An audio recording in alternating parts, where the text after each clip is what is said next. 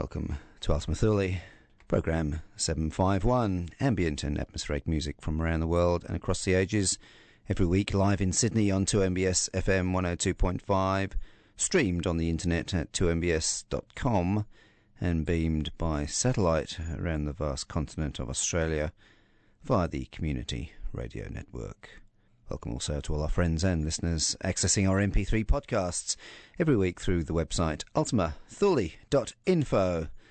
My name is Nev Dorrington, and I begin tonight with Vangelis and some new music. Uh, this is Sanctus from a Polish disc soundtrack, and it's called Testimony. And tonight on Ultima Thule, featuring new albums from David Wright and Robert Fox. We'll have some more Vangelis in a minute. Continuing now with David Wright.